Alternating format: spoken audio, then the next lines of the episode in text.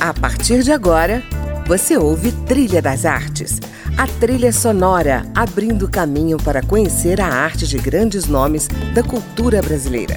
Música, opinião e informação na Trilha das Artes, com André Amaro.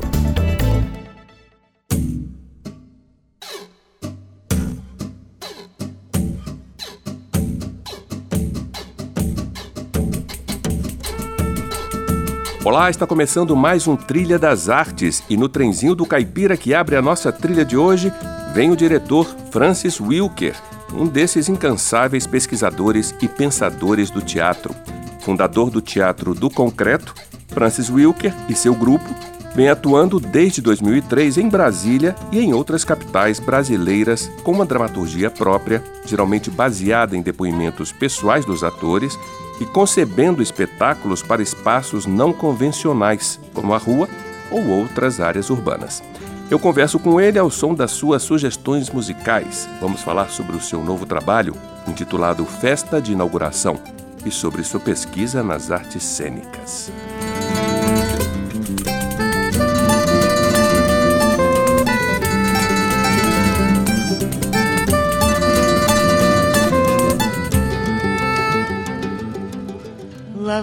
Vai o trem com o menino, lá vai a vida rodar, lá vai ciranda e destino, cidade noite a girar. Lá vai o trem sem destino, pro dia novo encontrar correndo vai pela terra, vai pela serra, vai pelo mar,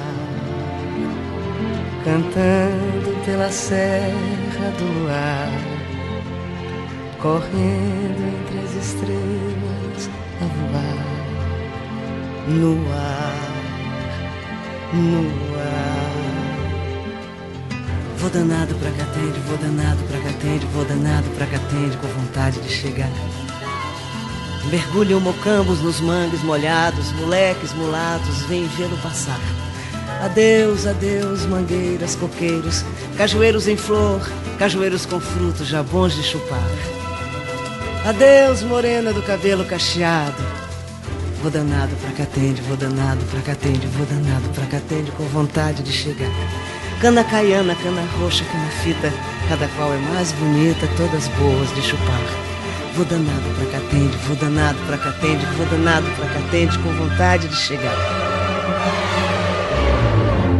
Bem-vindo, Francis. Começamos bem, hein? Vila Lobos e o trenzinho do Caipira. Se, se eu pudesse escolher uma música para tocar no meu velório, seria essa, porque eu sou apaixonado por essa música, porque ela me conecta talvez com eu sou do interior de Goiás. Com a sua origem, né, é... seu caipira?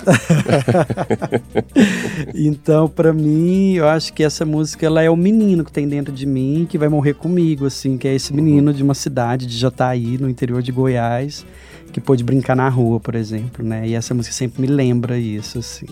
Vamos inaugurar nossa conversa, então, falando do seu último espetáculo, Festa de Inauguração, uma obra sobre a destruição após um choque das placas tectônicas, de uma inundação e de um incêndio em uma biblioteca, quatro atores começam a vasculhar os escombros e descobrem discursos que nunca foram inaugurados. Bom, essa dramaturgia foi inspirada nas mensagens encontradas durante uma reforma no Salão Verde da Câmara dos Deputados. Qual foi a inspiração essencial dessas mensagens, Francis, para disparar todo um processo de criação teatral com seu grupo? Nossa, eu acho que desde quando essas frases foram descobertas, essa imagem ela me capturou muito, assim, porque eu acho que ela de algum modo é um, uma imagem do país. Uhum. É, pensando nas histórias que são soterradas, das pessoas que não entram na página do livro, de como que a nossa história é hegemonicamente branca, masculina, e aí ver esses escritos como mensagens para o futuro deixadas né, no, na arquitetura aqui do, do Congresso Isso mexeu muito comigo, assim, porque eu acho que é um apelo meio ancestral também de, de pensar um país mais justo. Tem uma utopia que nasceu junto com essa cidade de Brasília. E eu nunca mais consegui abandonar essa imagem. Eu acho que eu fui elaborando dentro de mim. E aí, quando surgiu a oportunidade da gente criar um trabalho novo, foi nosso ponto de partida, assim, de pensar a história e de pensar também que às vezes algumas coisas acabam precisando, algumas estruturas precisam ser destruídas para que outras nasçam, outras possam existir, outras narrativas possam encontrar espaço. E aí eu acho que essas frases simbolizam isso também, né? Os arquitetos chamam de caixões, né, vazios aqui, que são uma, umas áreas entre as lajes do Congresso Nacional. E são mensagens que falam de esperança ou de saudade. Muitos vieram do Nordeste para cá para trabalhar no, nessa grande, nesse grande sonho. Então tem uma frase que fala assim, amor, palavra sublime. Outro fala saudade, é, pa palavra que nunca, que nunca se apaga. E outra falava, é a única que está identificada, tem o um nome completo, desse operário que escreveu, que chama José da Silva Guerra.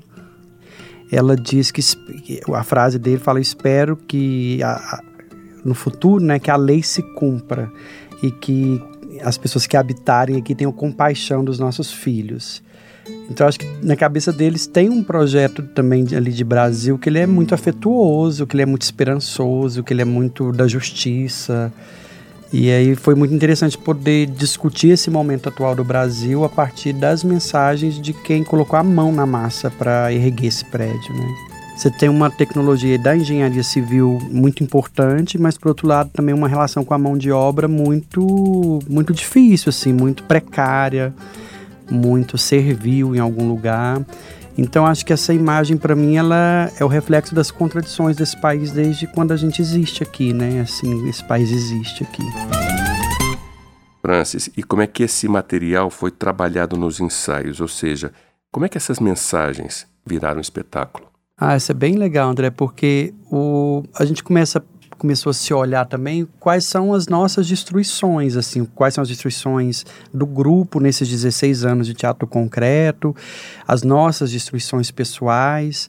E a gente foi olhando para a história ocidental e vendo como que esse ciclo de algo se cria, algo é destruído e se inventa, se cria uma narrativa para emoldurar aquilo, é um ciclo constante na história da humanidade, assim. Então, tem um crítico lá de São Paulo que falou que a peça ela brinca de microscópio e telescópio. Então, uma hora a gente está falando das grandes das destruições da história, e aí vai para o Vesúvio, por exemplo, é os corpos petrificados, e hora vem para a própria história do concreto, como a oficina Perdiz, que ficava ali na Asa Norte, que era um, um espaço muito emblemático para o Teatro de Brasília, e que por conta de toda a especulação imobiliária também, né, a cidade ela muda de preço o tempo inteiro, foi destruída e constrói uma outra nova, mas que já não é mais aquela que carregava nas suas paredes a história do Teatro de Brasília. Então acho que o, trabalho ele vai linkando um pouco esse movimento de olhar para a história e olhar também para essa coisa próxima que é a própria cidade. Então as frases elas são um disparador disso e elas entram em cena. Tem uma cena, por exemplo, que a gente abre uma faixa com uma dessas frases. E tem a Gleide, que é uma atriz do grupo, que é uma atriz negra, que ela, durante o processo, ela falou, às vezes eu me sinto como essa frase, esquecida num vão coberto de tinta branca. Então, é como se esse, esse achado, esse acontecimento, ele fosse nos dando é um, um fio mesmo, né, para seguir discutindo outras questões, como questões raciais, como essas, a questão da própria história, como um, um, trabalho de curadoria e de construção de narrativa. Ela brinca com a história do deus Dionísio, né? Pode mudar o nome do deus, pode mudar o nome da estátua, uma hora é herói, uma hora é vilão. E a gente vai questionando um pouco essa curadoria de mundo também, né? Uhum. Bora ouvir mais uma música?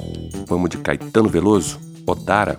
Ah, eu acho que o Caetano e essa música em especial não sei, me lembra liberdade, me lembra dançar livremente, assim. É uma música que ela me traz muito prazer, assim, de, de, de liberdade de corpo, de expressão, da gente poder ser o que a gente é, assim. Então, eu sempre gosto de dançar essa música. Quando eu tenho a oportunidade de ser DJ em algum lugar, ela sempre tá. Deixa eu dançar pro meu corpo ficar odara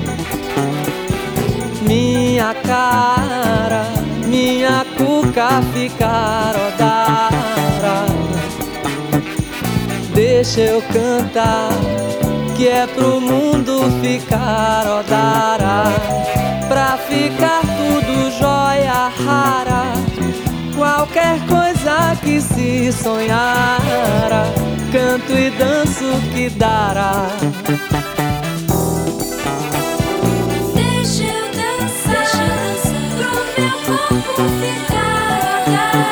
Ficar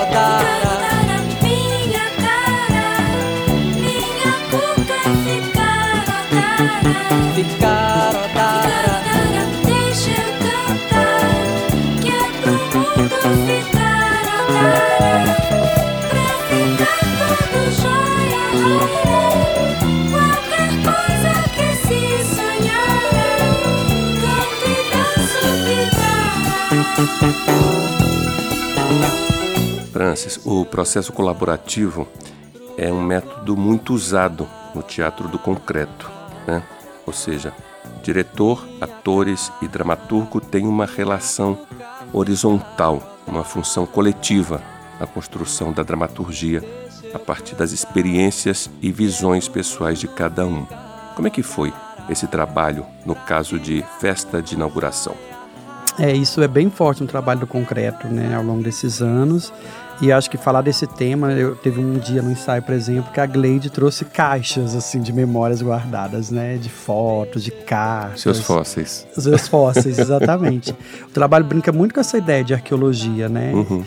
E a gente começa a peça convidando a plateia para quebrar o cenário, para destruir o cenário com a gente. Então também tem uma obra aí toda vez que é destruída a cada apresentação. Sério? Sério, assim, a gente entrega martelos e o público começa o, o espetáculo quebrando o cenário. Olha só. É, e os depoimentos foram aparecendo, assim, depoimentos, hum, por exemplo, como, como toca a Michelle, que é uma das atrizes do grupo, é, a relação com o Perdiz, com a oficina Perdiz, por exemplo. Então, a Michelle, um dos depoimentos dela é sobre isso. Do Adilson, que é um ator também que já trabalha com a gente há muitos anos, ele vai falando quando ele abandonou o teatro para ser motorista de ônibus e falando que a ficção nem sempre paga as contas.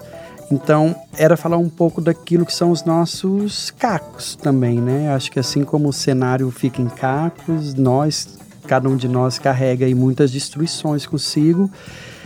E também essa eterna oportunidade de olhar para a sua cidade, para a sua vida, para o seu país e pensar como é que a gente reconstrói a partir disso tudo que a gente está vivendo, assim, né? Como é que a gente tenta não perder o poder da imaginação, do afeto, do, do desejo de, de justiça, né? Deixa eu cantar, que é pro mundo ficar odara. Bom, a gente vai dar uma pequena pausa, mas no próximo bloco tem mais. Vamos saber como é que foi a trajetória do Teatro do Concreto nesses 16 anos de existência. Então, fique aí, voltamos já. Deixa eu dançar,